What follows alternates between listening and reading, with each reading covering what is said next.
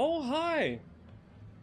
Ah, man, it's good. You know, we took a little bit of a break, you know, in between like the previous episode and the episode before that, but now we're back into the swing of things.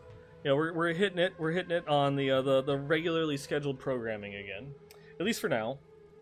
I know I've talked about this for a while, but you know, coming up in October there might be some wonky episode shifts, but I'll at least, you know, keep you updated on that. But you know, we of course have, I guess, a couple of things to talk about. There have been a few developments in the world of Diablo that have been going on, you know, since we last chatted, and we'll go ahead and just jump right into it. So welcome to episode 218, Launches and Lawsuits.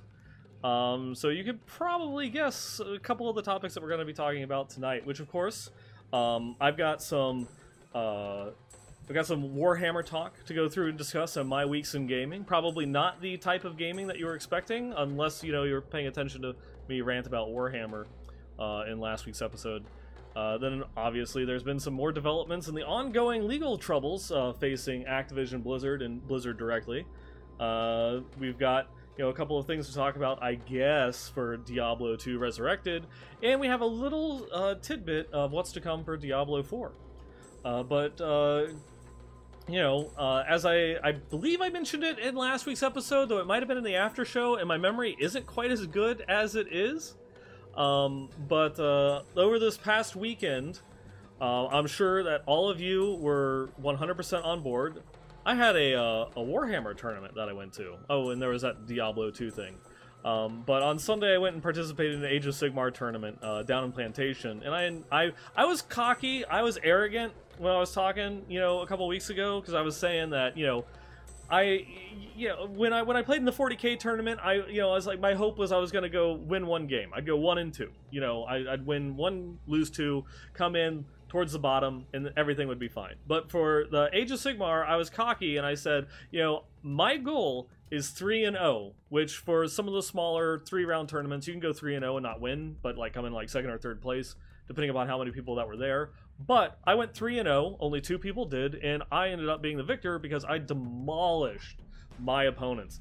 I absolutely destroyed them. I feel a little bit bad because in the first round I was paired against a brand new player, only had a couple of games of Age of Sigmar that he's ever played, and he just had a list of like the models that he had and was just borrowing stuff from other people in order to make it. And so it's just like, oh, you know, it's like the terrible thing, because it's not just like a pickup game, it is a tournament, there's some money on the line and some other stuff. So it's like, you know, I'm not going to be a complete and total dickhead, and so I helped him through the game. I told him, you know, it's like, well, these are the objectives that you want to try and score, these are the things that you want to try and push, this is what all of my models do, this is actually what I'm going to do on my turn. You know, so when you go through to position that, you see how I have like these things set up over here, this is my movement range, I'm gonna like jump like straight into your midboard and like try and take out your shooting, that's my whole goal. You know, so you probably want to put a couple of things like in front of it and like wrap it around, because I can actually like hop over you and all those other types of stuff. I might have hit him with a little bit too much information, but essentially I ended up kind of like playing myself because I was trying to coach him through everything, and it ended up, you know, tabling him, which if you're not familiar with Warhammer, tabling means I killed all of his models.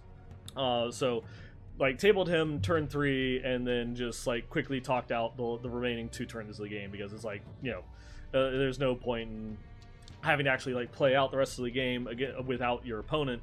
So we just talked it out about what would happen, because you can still play the game after like losing all of your models, and sometimes you can still win, but not in this scenario. The second game was against a much more seasoned opponent, but his list was like, it was just rock paper scissors. Like my list was like crafted 100% to fight his army in particular, and so again it was like table turn 3 and then just talked out the remaining couple matches, and it's just like, well, we've got 2.5 hour rounds and the game's done in 1.5 hours, and so we got an hour to kill, you know. And then the third game was against a very veteran opponent that had some really interesting tech in his list, some stuff I was not expecting, and it was some fun, like really fun games, great opponents, great people. First time ever going through and playing at that community. It's like less than an hour away from where I live. You know, I rely a lot on Uber and public transportation and such, so it still is a little bit tricky to go and try and get down there. But it's something that I definitely want to go through, and they want to have like monthly tournaments. That's probably something I'm going to start doing more and more.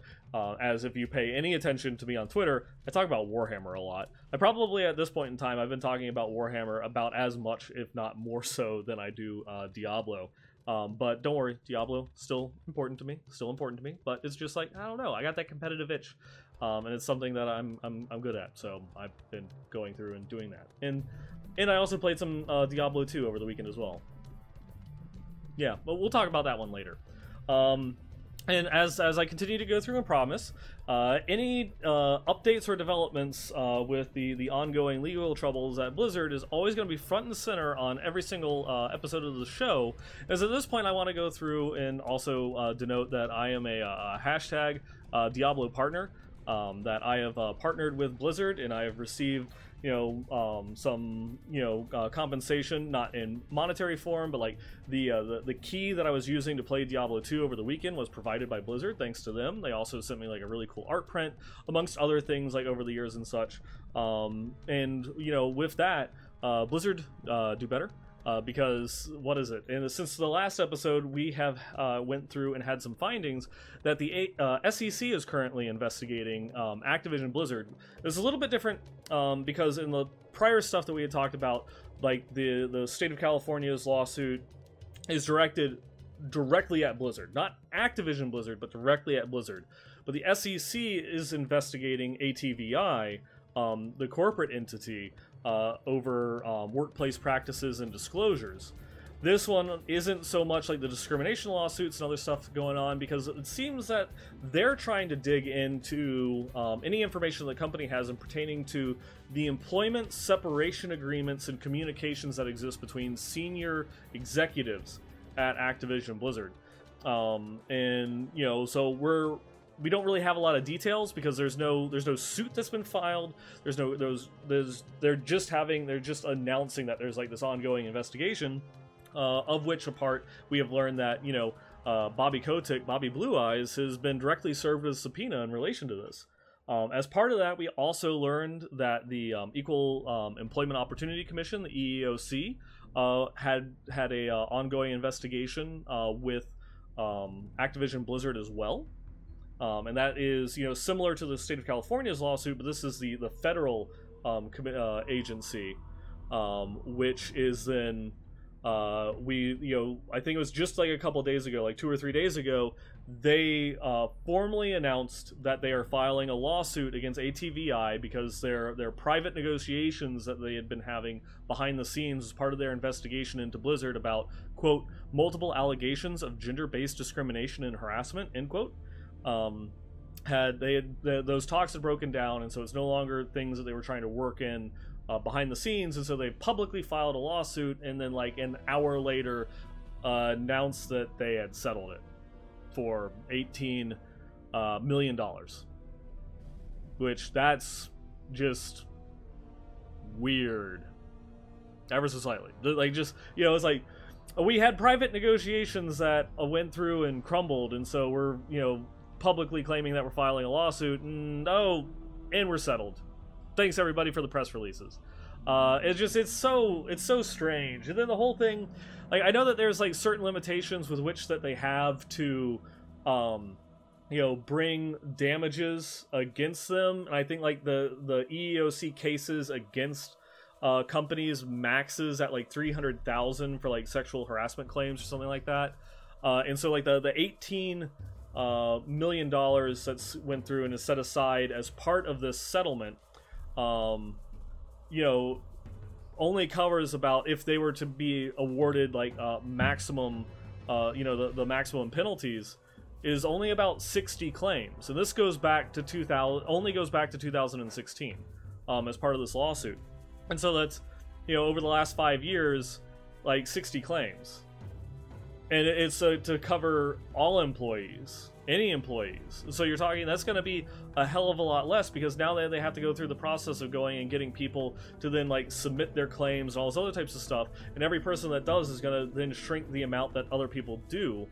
And then also it seems that, this one, I haven't seen the document directly, so I am only going off of what other people have said, but it seems that in the documents that's required in order to sign up, in order to receive funds as part of the settlement, waivers your entitlement to any other damages from other ongoing, legal suits, including, the suit that Blizzard employees themselves brought against Blizzard, for retaliation in effect to the Better ABK and the walkout and other things, as well as potentially the California lawsuit that they have going on against the discrimination, sexual harassment and other things that were going on. So there seems to be some gray area that if you accept any of the money coming out of this particular lawsuit is then letting them off the hook in relation to other legal things.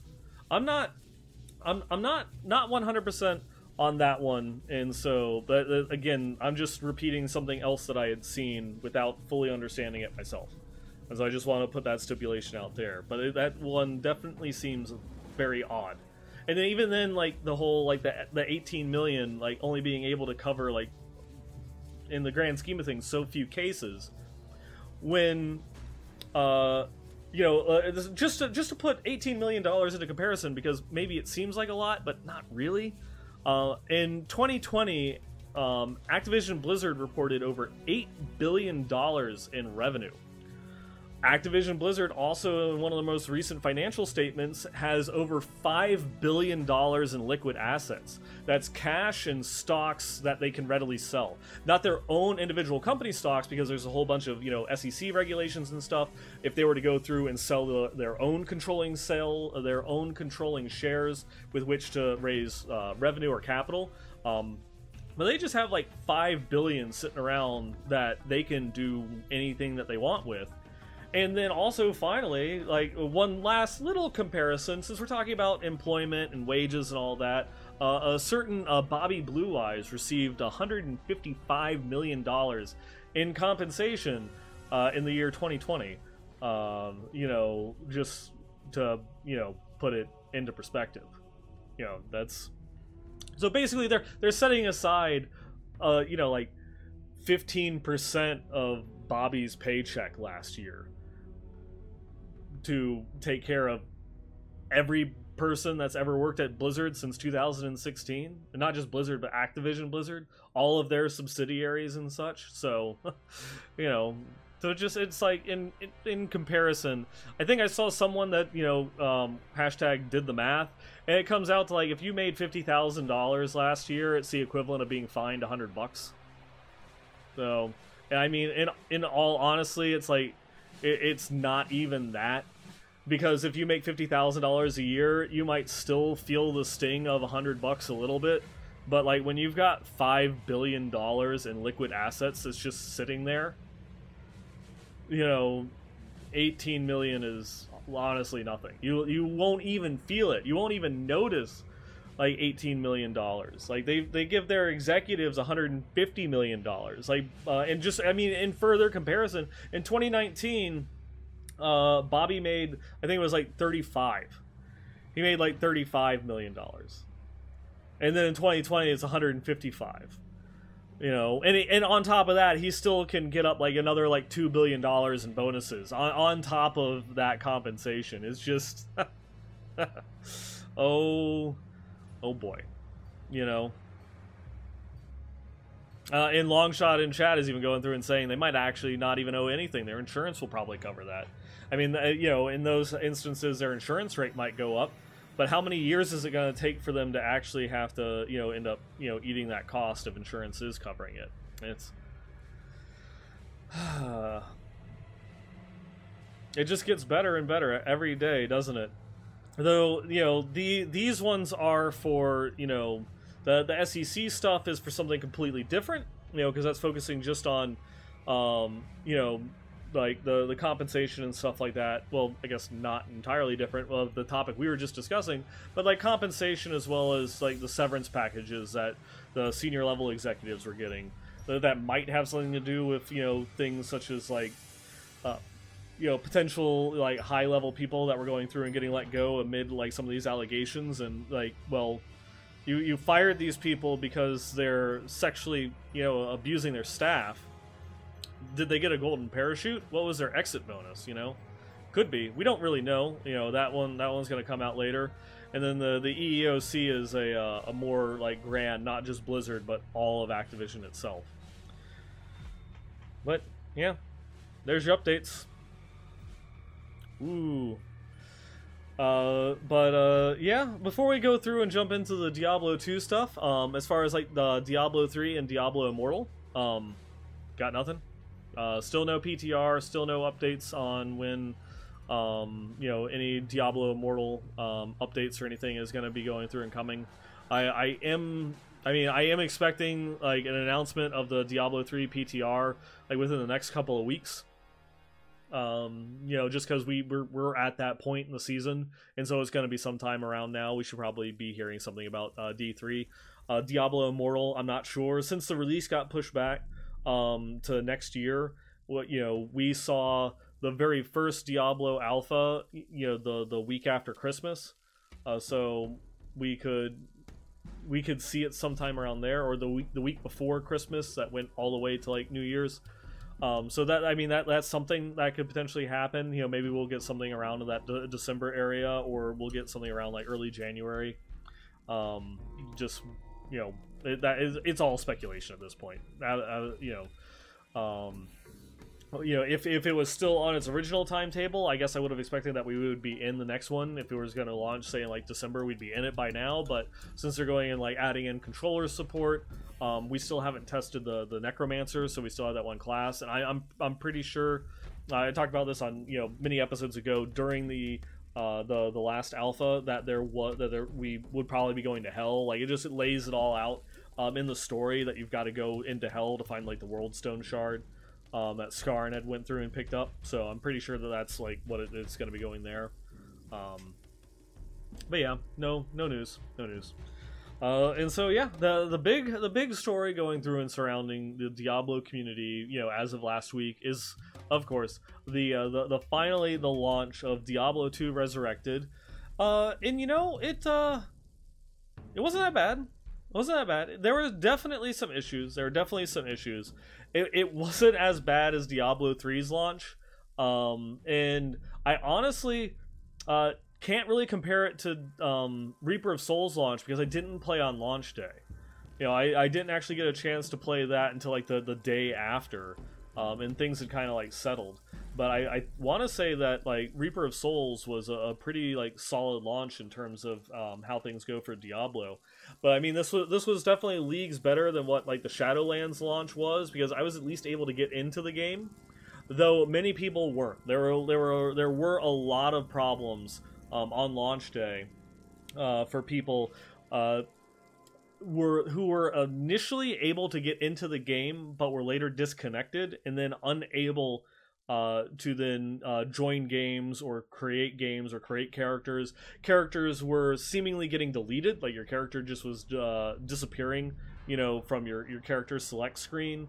And there have been numerous amount of hot fixes, server restarts, servers. There's server patches and such, you know, over the last few days in order to go through and get the game up to a level of performance that we would expect. In order to have that stable level of play. And you know, it's the, you know, at least, you know, hats off to the team, you know, for going through and staying committed through the whole weekend and, you know, patching stuff early Sunday morning and everything like that. So at least it's good that they're going through and dedicating to that. Though I always have to wonder that they're, you know, Blizzard always seems to be caught off guard by the sheer amount of people that want to go through and play their games. It's like one of those ones that's consistent. And I do have a tip of advice. I have one tip of advice, and this comes from someone in game development. You know, I'm no game developer or anything like that, but it's from someone that was in game development, has a lot of experience, particularly with Diablo. And so I want to quote former game director Jay Wilson: "Double it."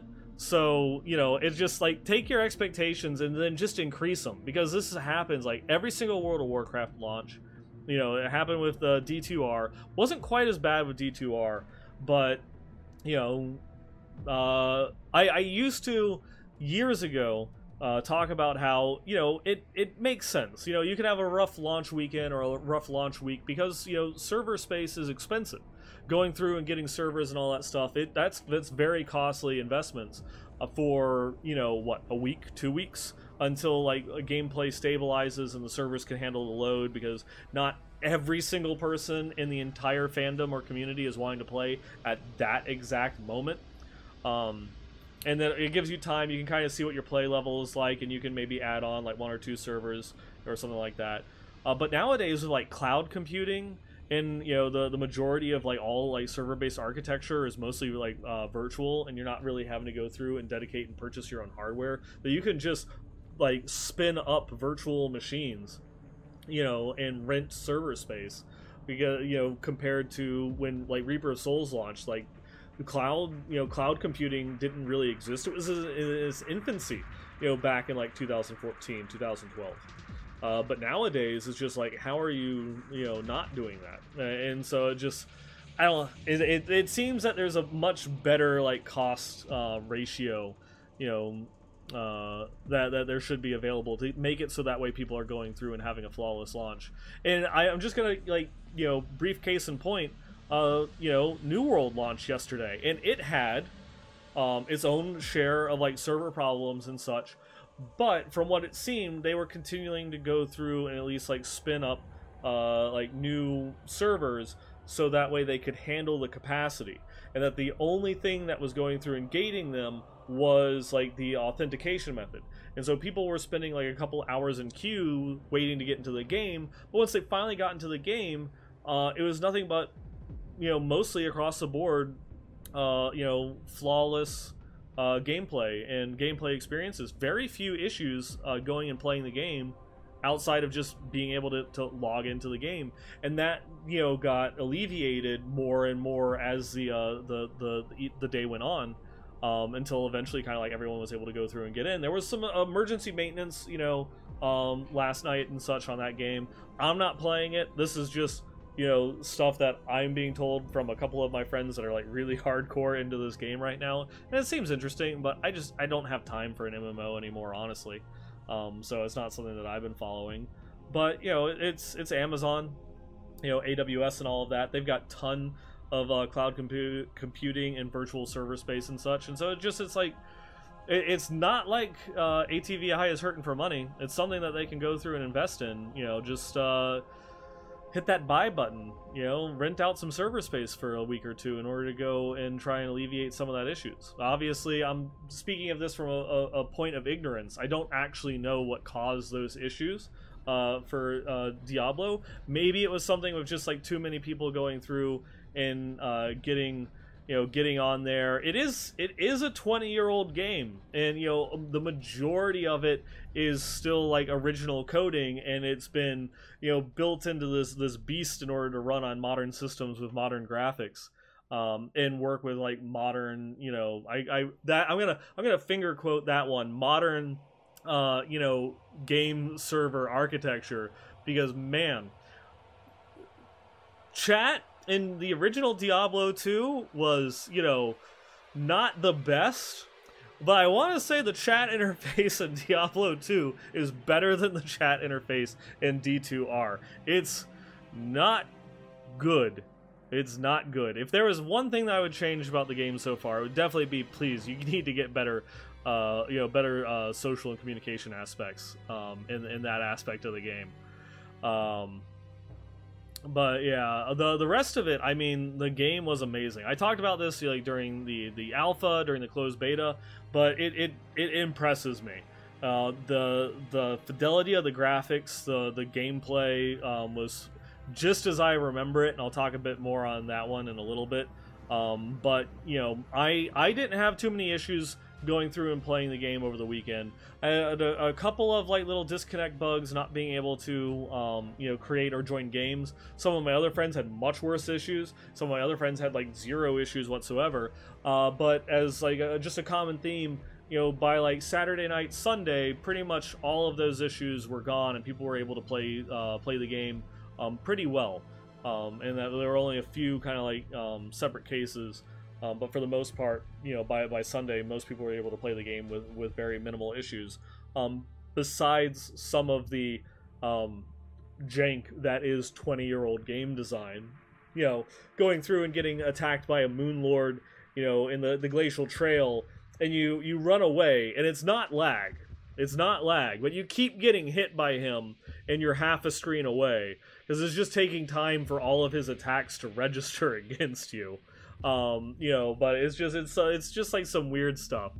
And that's just like the aspect of the game, and that's where it's like I wanted to say, you know, it's exactly as I remember it, because it was something that I guess playing in like the beta and such, and just having that initial shock value of like the graphics and the level of like loving care and detail that they put into it, and like all weekend.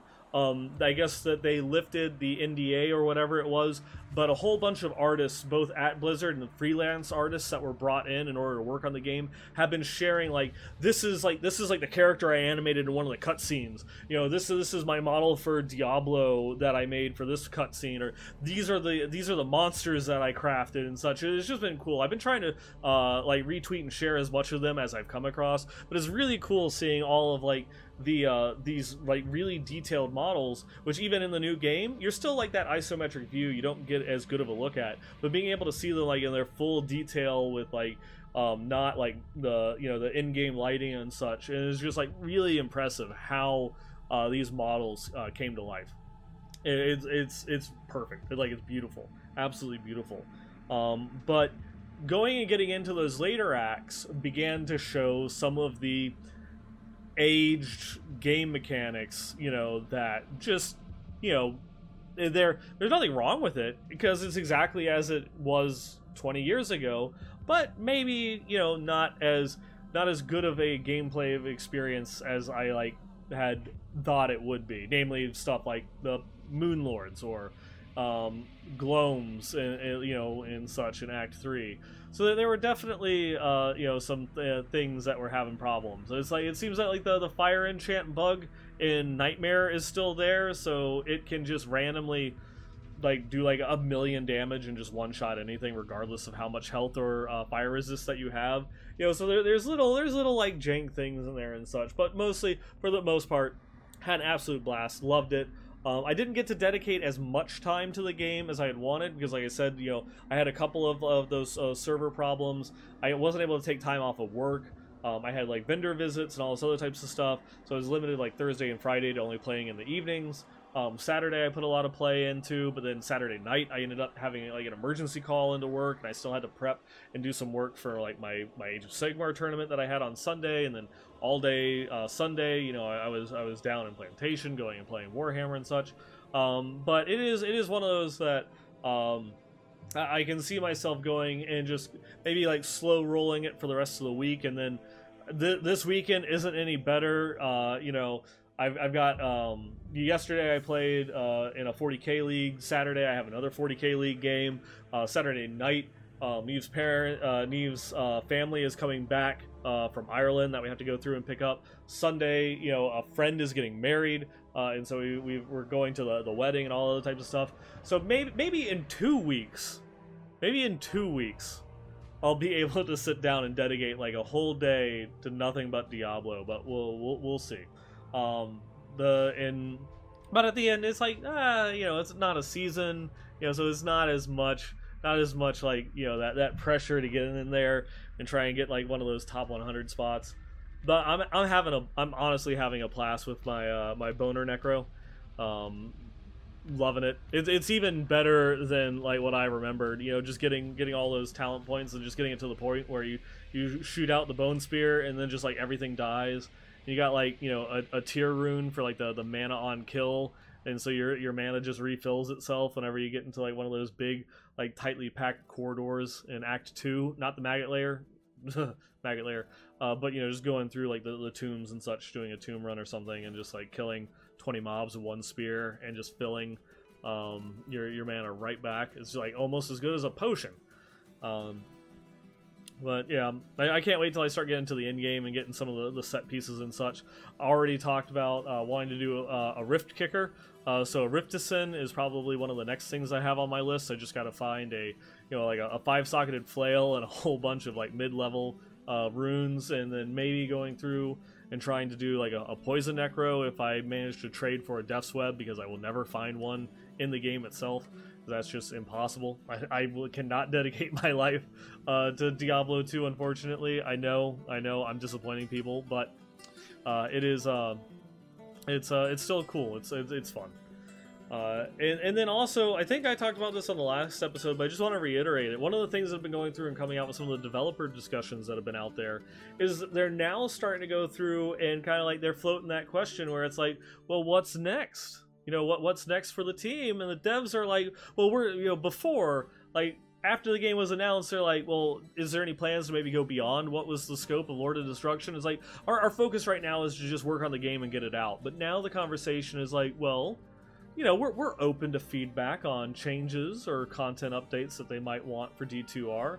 It's, you know, it's going to be one of those ones. It's Diablo 2 Resurrected is digital only. There's no physical sales of the game. So it's going to be very difficult with which to track any type of sales data for it. So we're going to have like no idea how well the game sold unless Blizzard is willing to go through and share that information. But I have to assume that it's doing very well, and that would, you know, kind of spurn Blizzard on to, well, maybe we should do a bit more. Now I want to say I am biased. I do follow the majority of like the Diablo content creator community. You know, I got my finger on the pulse as far as like Diablo news goes. My Twitter feed is like pretty much finely crafted, and it kind of shows me some various gaming stuff, like a little bit of generic gaming stuff, a lot of Diablo and a lot of Warhammer, not much outside of that particular window. That I've created a nice little like comfort zone for my online social media experience, which I highly recommend. Please curate your lists. Go through, add, and utilize block words, mute words, block accounts for things that you don't want to see. It will do wonders for your mental health. Trust me, it works. But it's you know, I saw like some of the response from like, obviously there's a lot of bad response for Warcraft 3 Reforged, but there's a lot of good response for StarCraft Remastered, and that was like, you know, seemed to have been, you know, well received and did well, at least financially. I see so much more. Like, there's so much more going on about talk with Diablo 2 Resurrected. You know, that you know, just seeing its placement on Twitch, you know, continually day after day, that just like going up there and shooting numbers. You know, it seems like such a done deal for them to want to go through and do something else for D2. You know, whether it be taking a nod from Diablo 3 or Path of Exile and doing some sort of like themed seasons, ladders, that's the appropriate term for this game, or even just like going and doing, you know, what they had done for years after, you know, kind of like 1.9, 1.10, like the last kind of like big content patches that they had for the game. They still was a couple of times that they went and added in, you know, oh, well, here's like a new helmet or something, you know, that they added, or a new rune word. You know, they just kind of like drop into the game. There's, you know, lots of potential there for them to go like, oh, for this ladder, we're adding a new rune word. You know, you're not having to do, not adding any new items. You're just using the pre-existing stuff. And just giving it a new combination. You can do higher level ones, lower level ones. You can do it like, you know, new sets, you know, new items and such in order to diversify builds. So there's a lot that they can do from just like even just like a tinier aspect than what would go into developing a new class or, you know, crafting a new zone. But those are two things I would also like to see for Diablo 2 Resurrected. I'm sure they talked. Vicarious Visions went to such great lengths talking about how much they went through all of the prior documentation and every little tiny bit and detail that they could from the original design documents of Diablo 2, the concept art, notes of the developers, all this stuff. That, you know, David Brevik has talked about how there was some talks and some initial exploration into a second expansion for Diablo 2 before it was scrapped and they went to work on their version of Diablo 3. And he talked about there was some concepts of making a cleric class. It seems as if it wasn't that far, so there's not a lot of code or anything like that, if there ever was even anything besides, you know, the rough sketches and some, you know, drawing board level design talks. But that could be at least an avenue that they could start to build, you know, whatever, build off of that. There's some building blocks. There's a little bit of a foundation that's been laid for that particular class. You know, and yeah, not sure. There's a lot that they could do as far as like an additional act or a continued story. You know, you do that begins to run into the issue of you know, Diablo Immortal exists within a set time frame. And you know, because there's you're dealing with just like 5 years after the events of Diablo 2 is when Immortal takes place, and so you know there, you don't want to step too much on like the toes as far as the story goes between that. But there is at least like little things that they could, you know, touch upon. And I feel you know that would be cool. Obviously, they're not going to be able to get to it in time for Diablo Immortal to launch next year.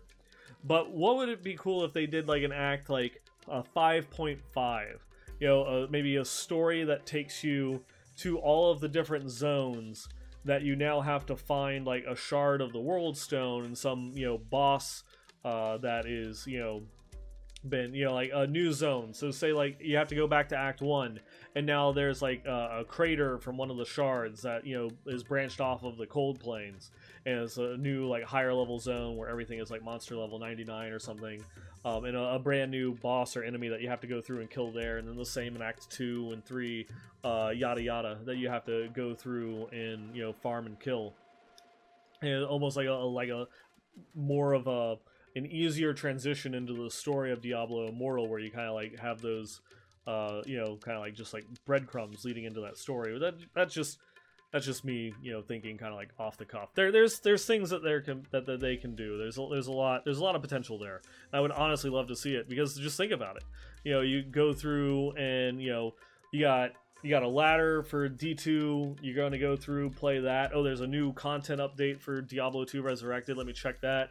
And then there's a new season for Diablo 3. So let me go through, check out whatever the new theme is. You know, Ethereals 2.0.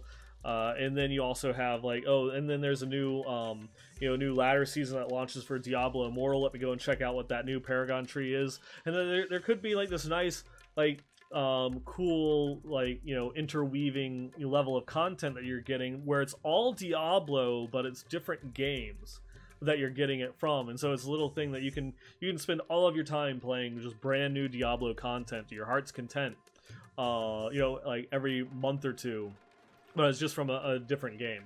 Obviously, people are gonna, you know, there will be some people that like that. They like to hop from game to game. That they'll play through the seasonal journey. You know, they'll play around on like the Diablo 2 ladder until like they get to like level 90 or something. You know, they, you know, just not a huge dedication of time, but at least like a little bit that they feel that they can complete their build, play around with some stuff, get some like some high level runes, make a rune word or something. And then of course with Diablo Immortal, we know that there's not going to be like a traditional like ladder or season reset from what they've told us, but it'll be more just when they do a new season, there'll be a new Paragon tree added, and so they'll raise the Paragon cap, and you can go and now gain like 100 more levels or 50 more levels or however many levels are in that particular tree, to then max that out and see whatever like new content or new class that they implement.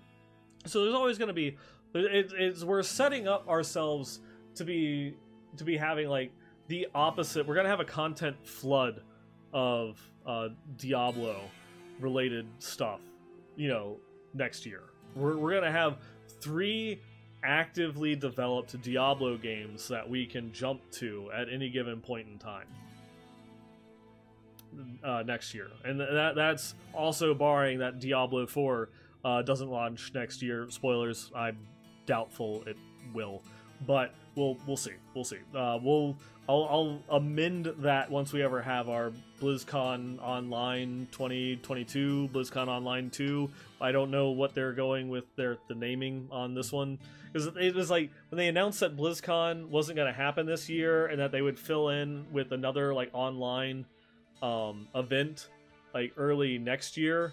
I felt as if that was like the perfect opportunity for them to go through and be like, oh yeah, you know, BlizzCon 2 is coming next year, or BlizzCon Line 2022 is coming early next year. But it was just like, we're doing an online event. It's like, you didn't get rid of the copy guy, did you? Someone has to come up with something better than that for a press release. Come on now. But yeah, we'll see. Well, I mean, my expectation is, so at least for Diablo 4, that with the next BlizzCon stand-in, we'll get the final class. But if they don't start talking about the beta, then it's not happening next year. And so we'll wait and see. But while we're on the topic of Diablo 4, we did get a confirmation from the community manager Pez, Adam, that he went and said that the Diablo 4 systems blog is actually going to come next week. It is going to be, you know, in October, but we're going to be getting it next week. I believe the previous ones have all launched on a Wednesday or Thursday. And so probably it's going to be sometime midweek. And, you know, as I've said before, for any time that they go through and they launch a D4 development blog, I will record a kind of like a fill-in episode to cover that the day it goes live. So just keep an eye out for that, and I will go and record something. And especially, I'm very interested in this one because he said that it's going to be about audio design and to get your ears ready. And that is just, forgive the term, music to my ears. Because music is such an important part of the Diablo experience to me. I play the game with music on. I know that's very weird, but that's I do it. I enjoy the audio design, you know, the level of dedication that they put into making the game.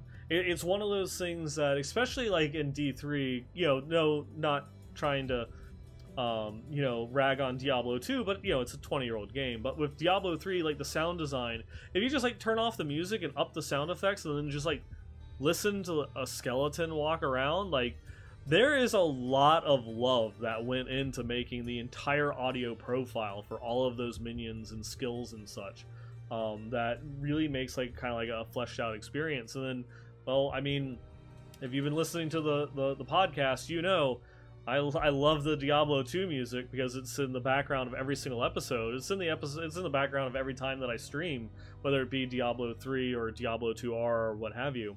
I'm always listening to it. It is 100% my most listened to soundtrack on iTunes.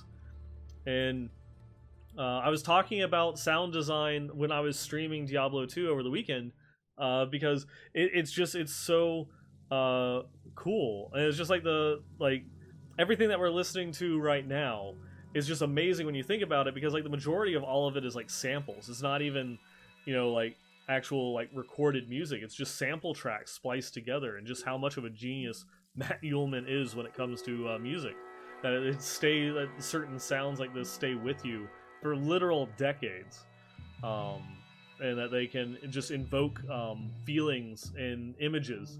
You know, you go through and you hear, you know, desert.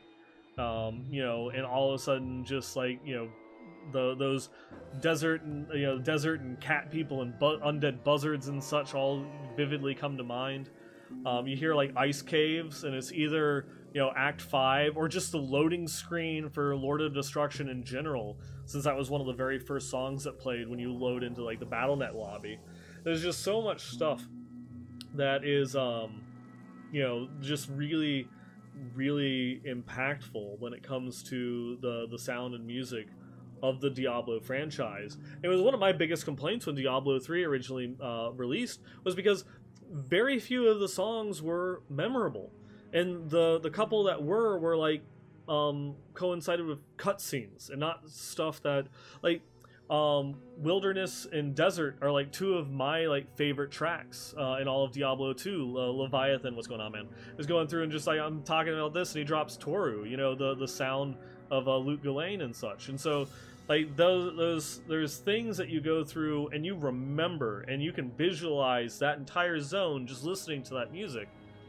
And it's really hard to do that with Diablo 3, because in Diablo 3 the music was just, I'm sorry, I know if you're a long-time listener, I have done this rant many times, but I'm doing it again.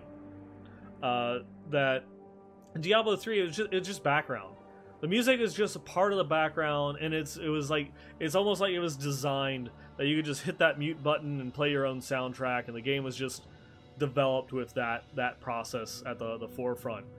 But with Diablo 2, again, it is, you know, from a different era of game development, the music was meant to be part of the experience. And God, I hope that is the level that they take with Diablo 4. I am at least a bit confident in that, because Reaper of Souls did a tremendous amount for Diablo 3 in terms of sound, not sound design, but music, the music composition. You know, because the Diablo 3 or Reaper of Souls had some memorable tracks to it, you know, like the burning of Westmarch, Malthael, and such. And so there's some things that you can hear and know exactly that, oh, that's Pandemonium Fortress, that's the Malthael fight. You know, you can hear those, and you can actually pick out the zone. It wasn't the entirety of everything, but Reaper of Souls definitely took the Diablo 3 kind of like music direction back towards how it was handled in Diablo 2, and I really, really hope that is what they go back to with Diablo 4, and I'm really looking forward. I absolutely loved the last development update that we had in terms of like the art and getting to see like the character models, the spider puppet, all that lovely disgusting stuff that we saw that tickled my fancy so much. And I'm expecting to be blown away even more now that we know that it's going to be music that they're talking about in the next dev blog. You know, I can understand that there's some people that have had the reaction of, well, you know, that's great and all, but I want to know some like hardcore facts about the game. And, you know, I understand, I get that. I want to know more about like what's the current iteration of like skill design and itemization and such. You know, but I also do appreciate, you know, the fluffier topics, the more abstract stuff. But maybe if they were to go through and kind of like flip it, you know, do like a hardcore numbers nitty gritty. Here's like some itemization details and such. Here's a new system that's in development. Here's like a revamped druid speciality, or the barbarian. We've retooled the barbarian system. You know, and then like the next one is like, you know, here's some more, and we did like the character artwork and such, but here's, you know, kind of more like dungeon design or set design, like how we develop the zones and the level of detail that goes into all the doodads and such. And here's like maybe some of the tech that we're using for, you know, the random creation of the dungeons and such. And then, you know, after that, then they go like, well, here's another one about itemization or a brand new in-game system or something. Here's what we're working on for like key dungeons, you know. And they're just like leapfrogging, right? And, you know, that way, you know, you're hitting a bunch of notes, because things like, look at everyone was talking about the character design when they said there was going to be about like character art and such, that, oh, this is lame. This is lame. We want to know about numbers and such. And then the blog came out, and everyone was like, wow, that's some awesome stuff. So I think that those, you know, kind of quote-unquote fluff pieces are actually, like, really impactful. And those are the types of things that actually maybe apply more to the majority of the player base, where, you know, you and I, if you're listening to a Diablo podcast, you're a step above the general audience of the game, because you're that much involved in the Diablo community that you're wanting to learn more. And especially at the point that if you're listening to me talk about Diablo, then man, you're dedicated, that's for certain. But you know, the standard person, it, like Diablo 3 sold, like, you know, the last official number was it sold like 30 million copies, you know, 6 years ago.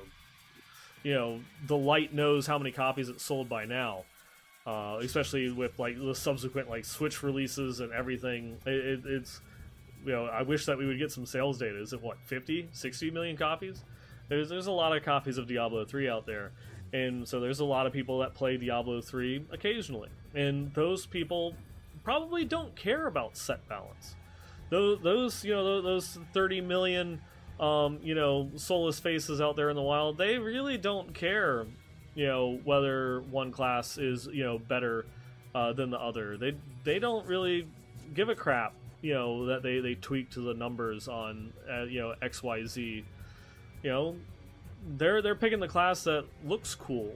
You know, they're using the skill that's like flashy or they have fun with, or they, you know, it's like I'm building a Chakram Demon Hunter because that's the skill that I use to level, and I just don't know any better to change that out. Like, you know, I'm using this skill because I still have what is it? You know, I still have the default skill system on in D3. You know, I can't put on, you know, 2 archery skills for the Demon Hunter. You know, those are the types of people that you're talking about, and to those people, things like the character art, music, and such are probably a lot more important than the in-game systems and the skills. With the caveat that the overall gameplay experience is, of course, the most important aspect, and so things such as skill design, character balance, itemization, and such will heavily factor into that. But the thing that's going to get them into the game and keeping them playing, you know, is some of the fluffier, less impactful aspects. I think that's something that we maybe have to remind ourselves every once in a while, that there are other people that play the game, and they play the game for other reasons besides the same that we do. And, well, that kind of brings us to the end of the Diablo coverage for these past couple of weeks.